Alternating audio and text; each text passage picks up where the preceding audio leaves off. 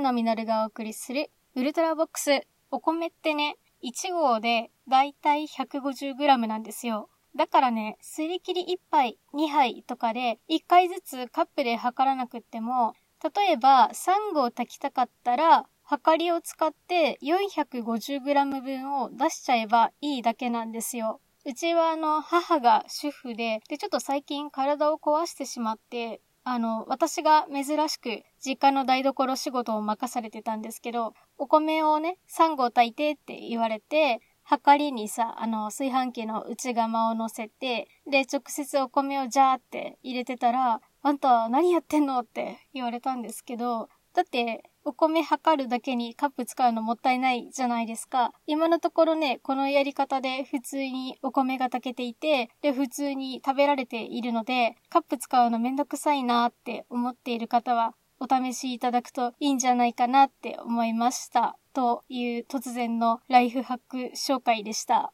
さて、お便りが届きましたので紹介します。商工券バイアンさんからのお便りです。自分にパワハラしてた人は、パワハラで懲戒処分を受けるのがショックすぎて精神を病んで入院したらしいです。パワハラする奴が強い奴かというと違うようですね。ガノン、いつの間にかイケメンになってて、スーファミ時代のおっさんとしてはビビります。昔のガノンは青いオークみたいなやつだったから、てんてんてんというお便りでした。コーヒー微糖もありがとうございます。このさ、コーヒー微糖ってさ、よく見ると、コッペが欠けてるんですよね。あの、パス抜きに失敗したのかなとか、いらぬ憶測をしている次第です。ウルトラボックス第76回、ガノンに恋する停滞期の、ま収録に関するお便りですね。あの、弱い犬ほどよく吠えるっていう言葉があるじゃないですか。結局、その、パワハラをするような人間っていうのは、無理に威張ったりとか、強がったりとかしないといけないぐらいに、まあ、周りより能力が劣っている可能性を自覚しているのかもしれないですよね。それにしてもさ、前の会社って、いわゆるベンチャーだったから、無法地帯だったんですよね。懲戒処分みたいなのは、在籍中でもね、一件くらいしかなくって、で、その一件も検責で、理由が会社の端末をなくしまくったとかなんかそんなレベルのやつなんですよ。で、そのくせさ、なんであからさまでエビデンスまで存在するパワハラに対して人事は目をつぶるんですかね本当意味がわからなかったです。確か、友道秀人さんの本に書いてあった気がするのですが、こうやってね、会社がどうにもしてくれないけど、上司を懲らしめたい時に、言われたことの全てをメモして、日付もちゃんと残しておくこと、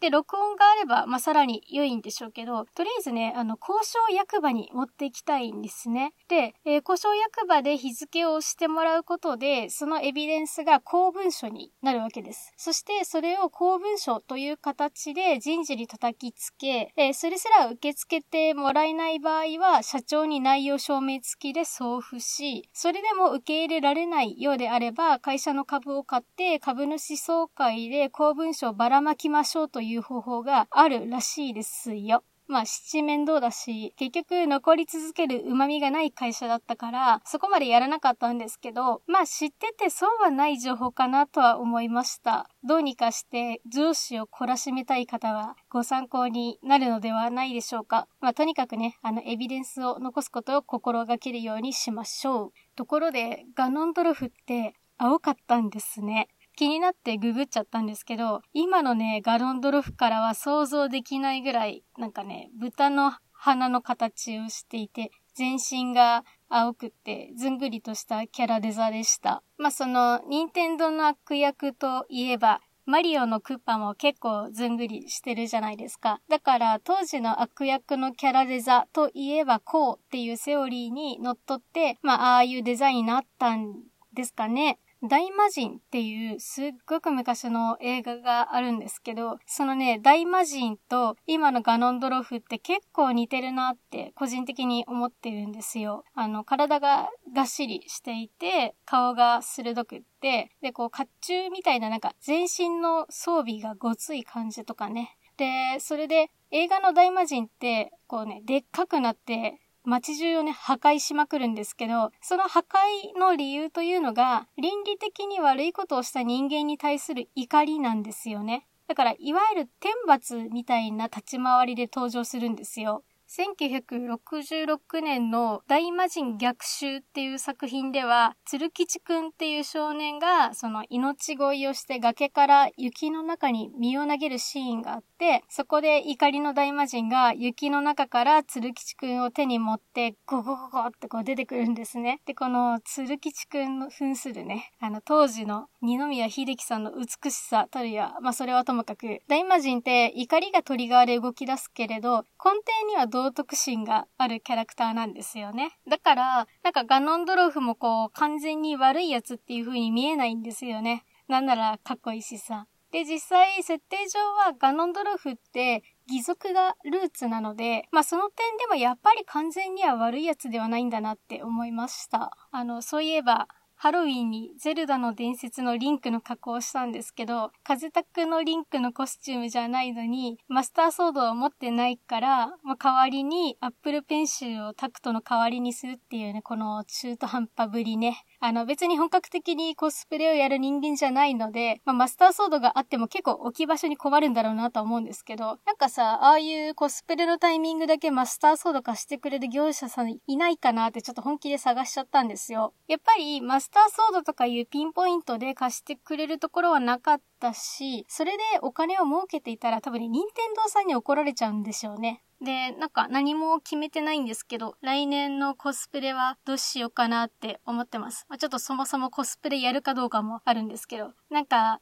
こんなのやったらどうみたいなのがあったら、えー、お便りなどで提案いただけると嬉しいです。あの、基本的に顔の作りがちょっと男の子っぽいので、少年のキャラクターとかが割とやりやすいですね。あの、中学生の時は、名探偵コナンにそっくりって言われてました。ただね、コナンはね、髪型の再現が難しいのでちょっとパスです。はい、えー、そしてですね、また美味しい棒をたくさんいただきました。井口前さんから1本、やすさんから1本、村さん、ますぼんさんから6本、合計8本ですね。ありがとうございます。やすさんは、小原康彦さんで合ってますかねあのー、第75回の投稿の直後にくださった方もいらっしゃって嬉しい限りです。なんですが、えっ、と、今回は美味しい棒ではなくて、ねから始まるあるお菓子を食べてみたいと思います。